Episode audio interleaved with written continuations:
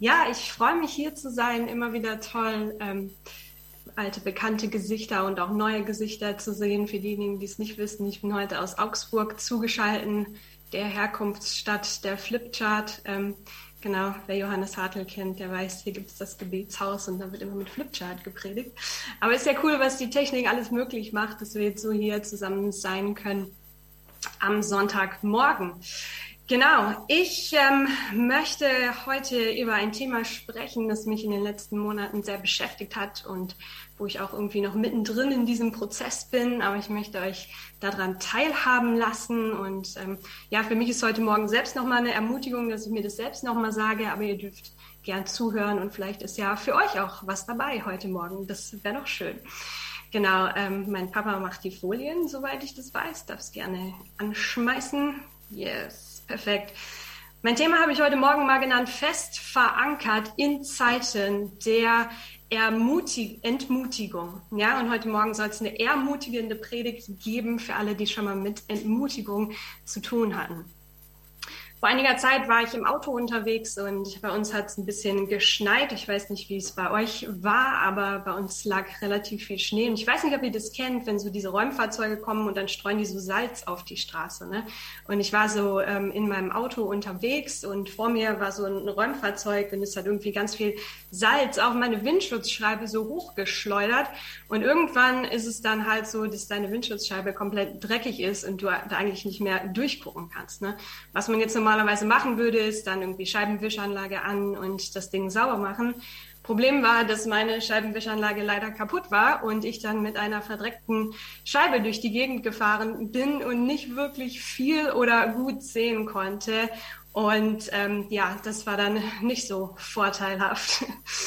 Ich habe eine Zeit lang auch mal im Schwarzwald gewohnt und was da richtig krass war, ist, dass ganz oft so Nebelfelder gab. Es war ein wunderschöner Tag und dann warst du unterwegs und plötzlich aus dem Nirgendwo kam so ein Nebelfeld und irgendwie, du konntest gar nicht mehr richtig sehen, wo der Weg jetzt lang ging. Es war irgendwie ein bisschen orientierungslos und irgendwie so, ja, die klare Sicht hat gefehlt, die Perspektive hat gefehlt. Und vielleicht Kommt dir das irgendwie bekannt vor, nicht nur mit deinen normalen Augen, sondern auch mit deinen geistlichen Augen, dass du manchmal so das Gefühl hast, die Perspektive fehlt, ich kann gar nicht so richtig klar sehen, ich weiß gar nicht so richtig, wo der Weg eigentlich lang geht. Und ähm, jetzt ist ja so Mitte März ist ja auch die Zeit, wo so die guten Vorsätze langsam anfangen zu bröckeln. Ne? Die Ziele, die man sich fürs Neujahr gesetzt hat, ähm, da schaut man mal, wie weit man da schon gekommen ist. Und vielleicht geht es dir auch so, dass du so das Gefühl hast, das Ziel irgendwie gar nicht mehr so klar vor Augen zu haben. Und darüber möchte ich heute sprechen, wie wir in Zeiten, wo die Perspektive nicht so klar ist, neue Perspektive bekommen können. Und im Speziellen über eine Sache, die uns immer wieder die Perspektive raubt, und das ist ähm, Entmutigung. Ja, ich frage mal in die Runde, wer von euch hatte schon mal mit Entmutigung zu tun? Da müssten jetzt tatsächlich wahrscheinlich alle Hände hochgehen, weil die Frage ist nicht, ob du mit Entmutigung zu tun haben wirst, sondern wann du mit Entmutigung zu tun haben wirst. Wenn du jemand bist, der sagt, ich möchte was fürs Reich Gottes tun, ich möchte was verändern, ich möchte Neues erschaffen und mitwirken, dann wirst du früher oder später mit Entmutigung konfrontiert sein. Wir hatten früher, als ich ähm, aufgewachsen bin, hatten wir so ein gelbes Buch bei uns zu Hause. Das hieß irgendwie die Glaubenshelden Gottes oder so. Ne? Da standen dann so Geschichten von Hudson Taylor oder, oder Florence Nightingale drin. Und alle diese Glaubenshelden, die wirklich auch, ja, für Gott was bewirkt haben, alle diese Glaubenshelden standen immer in so einem Spannungsfeld zwischen Glaube und Angst, zwischen Entmutigung und Ermutigung, zwischen Höhen und Tiefen. Und das ist ganz normal, dass wir als, als, ja, als Kinder Gottes, die ähm, was bewirken wollen, dieses Spannungsfeld aushalten müssen und uns da auch irgendwo positionieren müssen. Ne?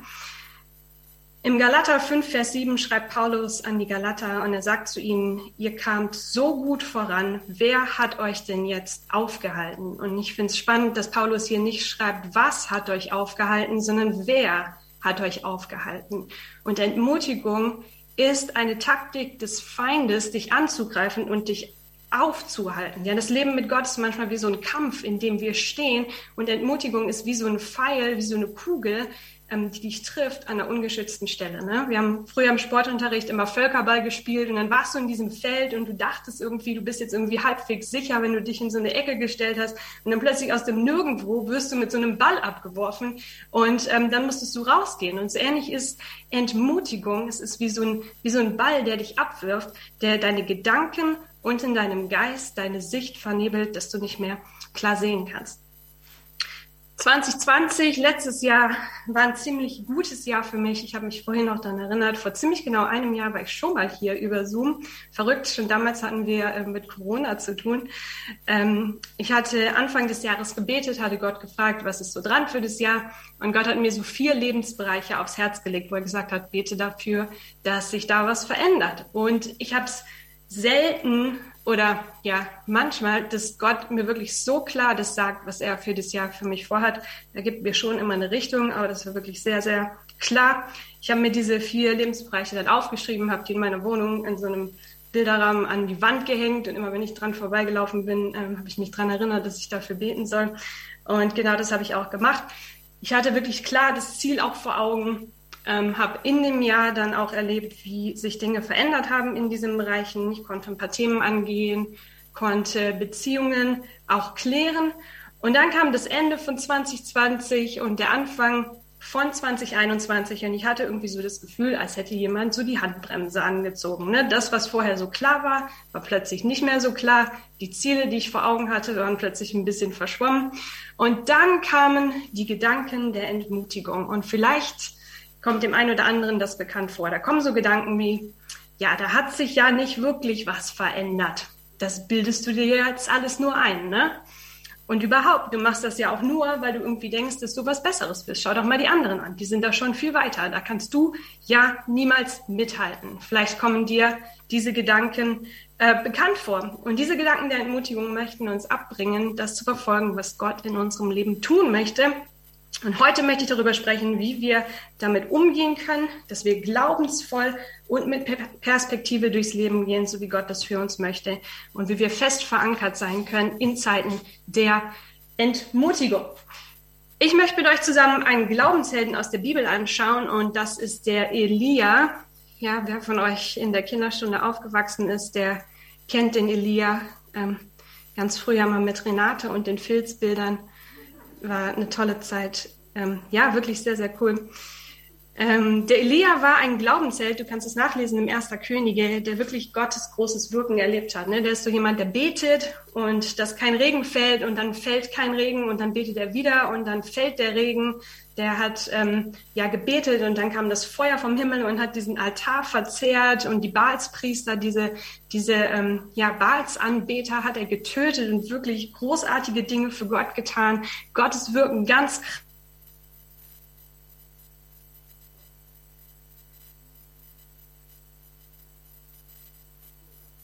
Er flieht in die Wüste. Ne? Und kurz darauf, ein paar Verse später, lesen wir, dass er unter so einem einem Busch sitzt und sich eigentlich wünscht, tot zu sein. Er sagt, Gott, das ist mir alles zu viel. Ne? Was soll das denn hier? Ich kann nicht mehr, ich mag nicht mehr, ich will nicht mehr. Und was ist passiert zwischen einem Glaubenshelden, der das Feuer vom Himmel runterbetet und jemandem, der ein bisschen später dann unter so einem Busch sitzt und sich eigentlich wünscht, dass irgendwie alles vorbei ist. Ne? Und was hier passiert ist, ist, dass diese Welle, diese Wolke der Entmutigung über ihn gekommen ist und dass er jetzt da keine wirkliche Perspektive mehr hat. Genau, vielleicht ist dir schon mal aufgefallen, dass Entmutigung ganz oft auch nach geistlichen Höhepunkten kommt, wenn du irgendeinen Durchbruch erlebt hast. Ähm, dann kommt Entmutigung, vielleicht wenn du ein schlechtes Feedback bekommen hast, wenn Dinge nicht so laufen wie gedacht, wenn deine Gebetserhörungen sich als deine größten Herausforderungen entpuppen, wenn Leute dir sagen, dass du das nicht kannst, das ist, wenn deine Sicht vernebelt wird und Entmutigung kommt. Und ich möchte mit euch gemeinsam einsteigen in 1. Könige 19, wo wir uns ein bisschen anschauen werden, ähm, wie Gott mit dieser Situation umgeht, mit dem Elia in seiner Entmutigung. Und ja, ich muss euch enttäuschen, es gibt heute leider keine drei Punkte Predigt, weil man das schlecht in drei Punkte packen kann. Und trotzdem hoffe ich, dass ihr mir heute Morgen folgen könnt. Genau. Das erste, was wir lesen, was Elia macht nach diesem, äh, nach diesem Ereignis unter diesem Busch, in, an dem er sitzt, ist im 1. Könige 19, Vers 9. Und dort steht, er flieht in die Wüste und dort ging er in eine Höhle, um dort zu übernachten. Ne? Ich weiß nicht, ob du schon mit so einer dreckigen Windschutzscheibe irgendwie unterwegs warst und das, was man dann meistens denkt, was man tun sollte, ist irgendwie, machen wir erstmal ein bisschen langsam. So, ich kann jetzt nicht so wirklich gut sehen. Vielleicht bleibe ich auch einfach mal stehen und stelle mich neben mein Auto und sage so, was machen wir denn jetzt? Ne? Und genau das Gleiche ist auch das, was mit dem Elia hier passiert. Diese Höhle ist ein Symbol für Rückzug und Isolation und ein Verstecken. Und ich glaube, viele Christen starten wirklich glaubensvoll durch. Sie haben eine Vision von Gott und dann kommen Widerstände. Und das Erste, was sie tun, ist, sie ziehen sich zurück. Und es gibt eine Art von Rückzug, um wirklich auch mit Gott in die Tiefe zu gehen, ihm in der Stille zu begegnen, eine Zeit, um sich um Themen zu kümmern. Aber es gibt auch eine Form von Rückzug, die eigentlich ähm, Passivität und Resignation ist. Ne? Dann denkt man sich, so, ich habe das jetzt mal probiert, das hat nicht funktioniert, dann mache ich doch jetzt mal lieber ein bisschen weniger, bin irgendwie weniger involviert in der Gemeinde, ähm, die Gebete werden kleiner, sind vielleicht nicht mehr so glaubensvoll. Und wir denken, dass dieser Rückzugsort, diese Isolation ähm, ein Ort ist, der irgendwie sicherer ist, weil wir uns dann diesem Kampf und diesem Spannungsfeld, in dem wir stehen, nicht stellen müssen. Ne? Aber was es gleichzeitig ähm, ist oder auch ähm, mit dir tut, ist, dass diese Gedanken der Entmutigung in deinem Rückzug und in deiner Isolation riesengroß werden und sie kreisen immer weiter und das Gedankenkarussell dreht sich immer schneller und sie versuchen bei dir einen Landeplatz zu finden. Ich weiß nicht, wer von euch sich an die WM 2018 erinnert. Wir sind damals als äh, Favoriten in das Turnier gestartet, dachten, wir holen ihnen jetzt nochmal den Weltmeistertitel. Und dann kam das erste Spiel gegen Mexiko und das sah dann ja äh, nicht ganz so gut für uns aus. Und dann kam das zweite Spiel und wir dachten, ja, jetzt rocken wir es. Und so verging ein Spiel nach dem anderen. Und beim vierten Spiel war dieser Wunsch nach dem Weltmeistertitel, von dem war nichts mehr zu spüren. Wir waren eigentlich nur noch damit beschäftigt, irgendwie Schadensbegrenzung zu betreiben, damit wir da nicht vollkommen untergehen. Ne? Und manchmal habe ich das Gefühl, ist es in unserem Glaubensleben genauso. Wir starten gut durch und dann kommt die Entmutigung und irgendwann sitzen wir nur noch an der Seitenlinie und schauen dem Leben zu, wie es an uns vorübergeht. Und mir ist ganz wichtig, zuallererst zu sagen, ähm, das ist nicht der Weg Gottes für dich. Dein Rückzug in Passivität ist nicht, wofür Gott dich geschaffen hat. Ne? Wir merken das jetzt in Corona, wenn man nur drinnen sitzen kann, nichts machen kann. Ich weiß nicht, wie es euch geht. Ich werde da kürre, ich muss raus, ich muss aktiv werden, ich möchte mitgestalten. Ne? Und was der Elia hier macht, den Rückzug in die Höhle und in die Isolation, das ist nicht der Weg Gottes für ihn. Und das Spannende ist, genau das sagt Gott ihm nämlich jetzt auch, weil wir lesen weiter in dem gleichen Vers, dort steht, Elia geht in diese Höhle und in dieser Höhle spricht plötzlich Gott zu ihm. Und er fragt ihn, Elia, was tust du hier? Ich liebe es, wenn Gott Fragen stellt, weil ähm, eigentlich kennt er ja die Antwort schon. Er müsste ja theoretisch gar nicht fragen, sondern immer um uns irgendwie was bewusst zu machen. Warst du schon mal an einem Ort, wo du eigentlich nicht sein solltest? Ich weiß, meine Eltern wollten mal in den Urlaub fliegen und dann saßen sie in diesem Flugzeug und sie dachten, sie wären im Flieger nach München.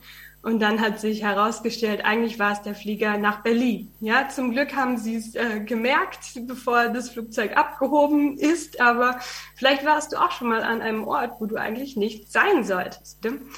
Wenn man Überraschungsbesuch bekommt, dann klingelt es an der Tür und dann öffnet man die Tür und dann sagt man, was machst du denn hier? Weil man diese Person da jetzt gerade gar nicht erwartet hätte.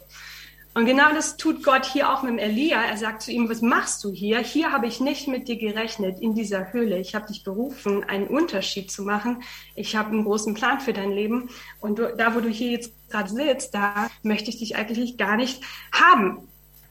Und Gott stellt ihm diese Frage, obwohl er die Antwort kennt. Und was jetzt passiert, ist was richtig Spannendes. Ja?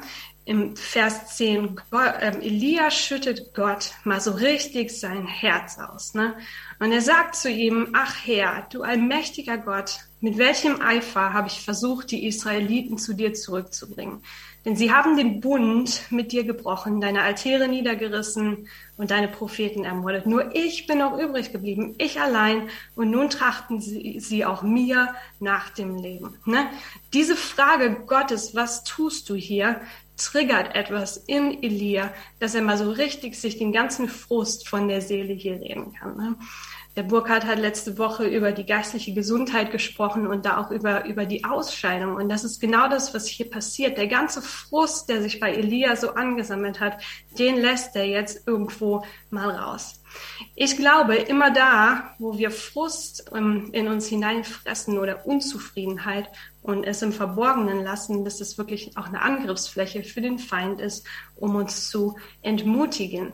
Und meine Frage an dich ist, wann warst du das letzte Mal so richtig ehrlich mit Gott? Wann hast du mal so richtig bei Gott ähm, deine Gedanken rausgelassen und mal so deinen Frust oder was sich da angesammelt hat, bei ihm irgendwie ähm, abgeladen? Ja, das ist wichtig, dass wir die Dinge rauslassen, weil Frust und Freude können schlecht am selben Ort existieren. Ne? Wenn da der Raum gefüllt ist mit Frust, dann wird es schwierig, ähm, da neue Hoffnung zu bekommen. Ich habe vorhin gesagt, Entmutigung kommt, wenn wir was verändern wollen und den Status quo hinterfragen. Aber hier beim Elia wird auch noch was anderes sichtbar. Ne? Er sagt, Gott, mit welchem Eifer habe ich versucht, diese Israeliten zu dir zurückzubringen? Ne?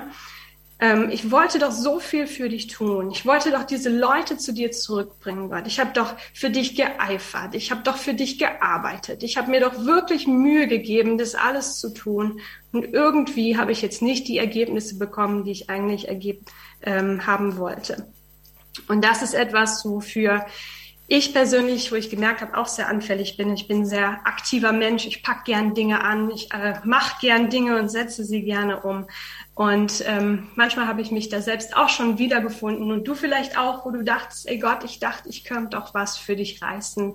Ich dachte doch, dass ähm, durch mich meine ganze Familie zum Glauben kommen würde. Ich dachte doch, ähm, dass alle geheilt werden würden, für die ich bete. Ich dachte doch, Gott, dass ich, wenn ich mich nur genug anstrenge, wirklich was für dich verändern könnte. Und könnte es nicht sein, dass wir manchmal entmutigt und frustriert sind, weil wir übereifrig für Gott arbeiten und mehr tun oder umsetzen wollen, als er uns eigentlich aufgetragen hat. Immer da, wo wir vorpreschen und diese liebende Gemeinschaft mit Gott verlassen und aus eigener Kraft versuchen, Dinge umzusetzen, wird das Christsein anstrengend. Und wir sind eigentlich schon vorprogrammiert für Frust und für Entmutigung. Ich habe mich irgendwann mal bei Gott beschwert, habe gesagt, ey, ich mache doch so viel für dich, ich bete doch, ich äh, lese doch in meiner Bibel und ich mache doch all diese Dinge. Und äh, warum erreiche ich denn das nicht, was ich erreichen möchte? Und dann hat Gott zu mir gesagt, ja, weil das bei mir so nicht funktioniert. Das ist ein System, das bei mir nicht funktioniert. Ich bin ja kein Automat, wo du ein Gebet reinwirfst und dann kommt am Ende irgendwas raus, sondern ähm, ja, was Gott wirklich möchte, ist mit uns in einer Herzensbeziehung zu leben. Ich finde es so faszinierend, wenn man sich mal anschaut, wie Jesus das ähm, gelebt hat. Ne? Ganz oft wurden so viele Sachen an ihn herangetragen. Die Leute haben geschrien, haben gesagt, ey Jesus, da stirbt jetzt gerade jemand, du musst schnell kommen und den heilen. Ne? Er hat sich zu nichts drängen lassen. Er ist nicht voreilig vorgegangen und hat einfach mal irgendwas angepackt oder umgesetzt, sondern er hat immer mit Ruhe und mit Bedacht geschaut, was Gott jetzt gerade von ihm möchte. Ja, an einer Stelle heißt es, er hat nur das getan, was er den Vater tun sah. Und Jesus hat das ganz aktiv gelebt, in dieser liebenden Verbundenheit mit Gott zu leben und immer hinzuhören, was jetzt gerade irgendwie dran ist. Und aus dieser Verbundenheit heraus ähm, hat alles, was er getan hat, Frucht gebracht. Und es war wirklich gut und kraftvoll, was daraus gekommen ist. Ne? Gerade meine Generation, ich glaube, wir leben in einer Zeit, wo es so viele Meinungen, so viele Stimmen, so viele Möglichkeiten gibt und diese liebende Verbundenheit ist ein Schlüssel, darin nicht unterzugehen und uns komplett zu überfordern und komplett frustriert zu werden, sondern in dieser Verbundenheit mit Gott zu leben. Das ist, was Gott möchte. Keine Arbeitsbeziehung, sondern eine Herzensbeziehung mit dir, wo du aktiv mitgestalten darfst. Ne? Glaube, manchmal denken wir, diese liebende Verbundenheit ist es so, wir sitzen dann auf dem Schoß des Herrn und warten mal, was so passiert, aber das ist nichts Passives, sondern es ist ein aktives Ausrichten auf Gott und das, was er gerade von mir möchte. Im Kolosser 2, Vers 7 schreibt Paulus und er sagt, senkt eure Wurzeln tief in seinen Boden und schöpft aus ihm, dann werdet ihr im Glauben wachsen und in der Wahrheit, in der ihr unterwiesen wurdet, standfest werden. Ne? Ich finde das so ein schönes Bild, diese Wurzeln, die tief in den Boden hineingehen, die verbunden sind mit ähm, Gott und dann werden wir standfest werden.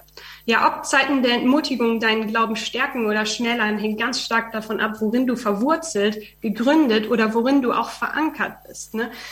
Wenn wir den Gedanken der Entmutigung so viel Raum geben, dann ist für Hoffnung kein Platz mehr. Und manchmal, wenn das nicht so funktioniert, wie wir uns das denken, schmeißen wir auch schon mal die Hoffnung über Bord, weil wir denken, ja, das funktioniert nicht. Na, Im Hebräer 10, Vers 35 schreibt Paulus und er sagt darum, werft euer Vertrauen nicht weg, welches eine große Belohnung hat. Werft euer Vertrauen nicht weg. Und dann schreibt er weiter im Hebräer 6, Vers 9, diese Hoffnung, dieses Vertrauen ist ein sicherer und fester Anker, der hineinreicht in den himmlischen Tempel bis ins Allerheiligste hinter dem Vorhang. Die Hoffnung, die wir in Gott haben, ist ein sicherer und fester Anker, auch in Zeiten der Entmutigung.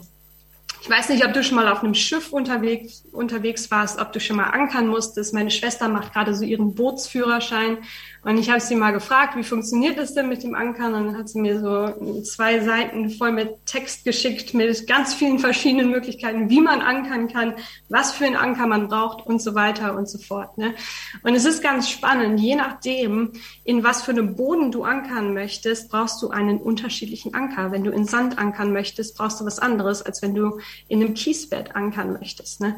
Und wie gut der Anker hält, wird erst sichtbar, wenn auf dieser Ankerkette, die wir das sehen, wenn da mal so richtig Zug drauf ist und da mal so richtig Gewicht drauf kommt, ne, dann wird es sichtbar, wie gut dieser Anker wirklich hält.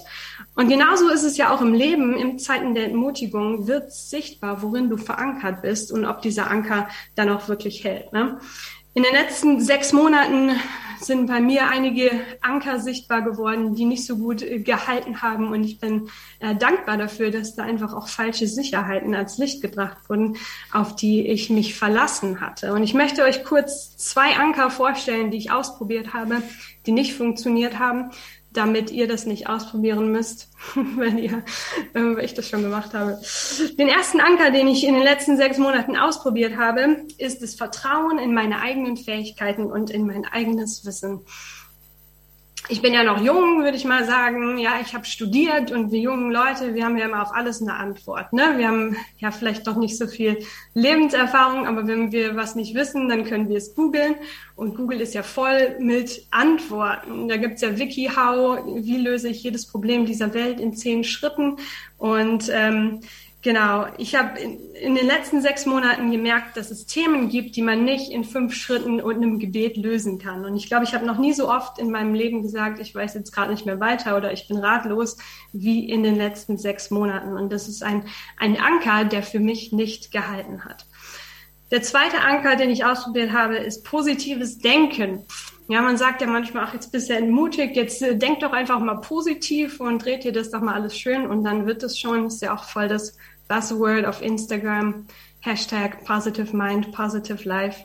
Und wenn du es dir nur lange genug einredest und es irgendwann glaubst, dann wird dein Leben besser. Ne? Und ich glaube, dass das irreführend ist, weil wenn ich mir durch Einreden von irgendwelchen Kalendersprüchen mein Leben selbst zum Besseren wenden kann, dann impliziert das ja, dass ich mich selbst retten kann. Und das stimmt nicht. Ne? Das ist irreführend. Und das ist ein Anker, der nicht hält. Ich habe neulich einen Artikel gelesen von einer jungen Frau und die sagt, ja, ihr schreibt immer so viele tolle Sachen auf Instagram und das klingt so, als wäre das aus der Bibel, ist es aber nicht. Aber keiner beantwortet mir wirklich die echten tiefen Fragen des Lebens. Und das sind Dinge, auf die man sich nicht verlassen kann und die nicht halten. Ich habe es gebraucht zu erleben, dass diese Anker nicht funktionieren, um Jesus wirklich ganz neu auch als meinen Retter zu erleben. Ne? Und wir feiern bald Ostern und da feiern wir, dass wir eine Hoffnung haben, die lebendig ist. Das ist kein positives Denken, das ist kein Verlassen auf meine eigene Stärke, sondern wir haben eine lebendige Hoffnung ähm, in Jesus Christus zu wissen, dass Gott den Durchblick hat Auch wenn ich gerade nicht klar sehen kann, dass ich verankert sein darf in seiner Liebe und aus dieser Verbundenheit heraus mit ihm leben darf. Johannes Hartl hat mal gesagt, du musst nicht alles glauben, was du denkst. Und ich finde es äh, einen tollen Spruch. Wir dürfen uns entscheiden, die Gedanken zu glauben, die wirklich wahr sind über uns. Und das ist eine ähm, bewusste, aktive Entscheidung. Und genau das spricht Gott jetzt auch zum Elia in dieser Höhle. Und er sagt zu ihm, komm aus deiner Höhle heraus und tritt vor mich hin, denn ich will an dir vorübergehen. Ja, es bedeutet aktiv zu werden. Ich weiß nicht, wer die Aktiven unter euch sind, wer gerne von euch Sport treibt, aber das ist genau das, was wir brauchen in Zeiten der Entmutigung, nicht in unserer Höhle zu bleiben, sondern aktiv zu werden. Im Timotheus schreibt Paulus, kämpfe den guten Kampf des Glaubens. Und das ist genau das, was es bedeutet, diesen Kampf zu kämpfen. Ne? Aufzustehen und Stellung zu beziehen und zu sagen, so bis hierhin und nicht weiter. Und jetzt ist auch mal Schluss. Und die gute Botschaft ist, wer diesen Kampf gewinnen wird, das ist eh schon klar. Es geht sich gar nicht darum, dass wir entscheiden müssen, wer hier gewinnt. Ne? Der Gewinner steht fest. Aber es geht darum, dass du aufstehst und Stellung beziehst in Zeiten der Entmutigung und sagst, so, und jetzt ist mal Schluss. Ich finde es so cool im Nehemia. Der Nehemia baut so eine Mauer und ähm, er sieht was in der Gesellschaft, das er verändern möchte. Und dann kommen viele Leute und sie sagen zu ihm, ey, komm doch hier mal weg. Die wollen ihn entmutigen, sie wollen ihn ablenken. Und was sagt der Nehemia zu denen? Äh, der steht einfach auf und der sagt zu ihnen, ich kann jetzt gar nicht kommen, denn wir führen hier ein großes Werk aus. Die ganze Arbeit müsste unterbrochen werden. Ne? Und ich glaube, manchmal als Christen müssen wir genau das tun, was Nehemiah hier sagt, in Zeiten der Entmutigung aufzustehen und zu sagen, ich kann jetzt gerade nicht, ähm, ich habe eine großartige Berufung, ich habe eine Aufgabe im Reich Gottes, ich kann jetzt leider nicht mich mit solchen Gedanken rumschlagen. Ne? Und da wirklich dann auch Stellung beziehen. Und manchmal geht es auch nicht, dass man das alleine macht, da braucht man Leute um einen herum, Freunde, die einem da helfen. Ich weiß nicht, ob du eine Small Group oder einen Hauskreis hast. Ich bin so dankbar für meine kleine Gruppe ist wirklich ein Ort. Wir treffen uns mit fünf Mädels einmal die Woche, wo wir einfach unseren Frust rauslassen können, wo wir ehrlich werden können, wo wir gemeinsam beten können, uns auf Gott ausrichten können und uns einander an unsere Berufung erinnern können. Ne? Und die Frage ist, hast du solche Leute in deinem Leben oder wo kannst du auch für jemand anderen ein Ermutiger sein und ihn an seine Berufung erinnern, wenn er die Sicht verliert? Es ist so wichtig, dass wir da nicht alleine durchgehen, sondern verbunden sind. Mein Weg, wirklich aktiv zu werden und aufzustehen, war für mich auch ähm, Lobpreis, mich wirklich ganz neu auf Gott auszurichten, ihn bewusst in Liedern groß zu machen, so lange, bis Gott in meinem Bewusstsein größer war als die Gedanken der Entmutigung. Ne? Manchmal müssen wir da unsere Gedanken oder auch unsere Seele an die Hand nehmen und sie daran erinnern, was wirklich wahr ist, wenn die das vergessen und wenn die Sicht verblendet und vernebelt ist. Am Anfang mag das vielleicht ein bisschen schwer fallen, aber wenn wir uns entscheiden, das zu tun und da reingehen, dann wird es Auswirkungen haben. Ich möchte dich fragen, wo bist du vielleicht in deiner Entmutigung stehen geblieben? Wo rechnest du nicht mehr mit Gottes Eingreifen? Deine Gebete sind klein geworden und du hast angefangen, die Gedanken der Entmutigung zu glauben. Dann möchte ich dir heraus und stell dich vor mich hin. Und er sagt das ganz bewusst, weil er dem Elia neu begegnen möchte. Und das finden wir in der nächsten Passage. Gott sagt zu ihm, komm aus deiner Höhle heraus und tritt vor mich hin, denn ich will an dir vorübergehen. Und auf einmal zog ein heftiger Sturm aus, auf, riss ganze Felsbrocken aus den Bergen und zerschmetterte sie. Doch der Herr war nicht in dem Sturm und als nächstes bebte die Erde, aber auch im Erdbeben war der Herr nicht. Dann kam ein Feuer, doch der Herr war nicht darin. Und danach hörte Elia ein leises Säuseln. Wenn du mitten in der Entmutigung bist und ein wieder nicht klar sehen kannst, brauchst du eine neue Begegnung mit Gott. Immer da, wo Gott spricht, kommt Ordnung und Perspektive hinein. Ne? Am Anfang, wir sehen es in der Schöpfung, die Erde war wüst und leer und Gott spricht und alles findet seinen Platz, alles kommt in Ordnung, es wird hell und plötzlich ist Durchblick da. Und in dieser Begegnung mit Gott begegnen wir ihm auf eine neue Art und Weise und auf einer tieferen Ebene. Anfang letzten Jahres ähm, ja, habe ich so gemerkt, dass mein, mein geistliches Leben, ich würde jetzt nicht sagen, dass es bisher oberflächlich war. Ich bin seit ähm, 20 Jahren Christ. Ich ja, alles so gemacht, was man als guter Christ eben macht. Und trotzdem hatte ich so das Gefühl, dass ich auf einmal konfrontiert war mit einer gewissen Lehre in mir selbst, die ich vorher so noch nie gekannt habe. Also ich habe gemerkt, das, was ich bisher gemacht habe, das reicht jetzt einfach nicht mehr. Ne? Ich brauchte nicht noch eine weitere Predigt oder einen weiteren Lobpreisgottesdienst oder mehr Informationen, sondern was ich wirklich brauchte, war eine tiefere, neue Begegnung mit Gott. Und diese innere Lehre, die ich da gespürt habe, das kannte ich vorher nicht, weil ich bisher ja ähm, oft auch auf meine, mein eigenes Wissen und so weiter vertrauen konnte. Und ich habe oft Geschichten gehört von Leuten, die sagen, ich war in Drogen gefangen und dann kam Jesus und er hat mich frei gemacht. Und ja, ich habe mir das immer angehört und dachte, okay, aber was bedeutet das genau? Und es war das erste Mal, dass ich es erlebt habe, dass in mir eine gewisse innere Leere ist.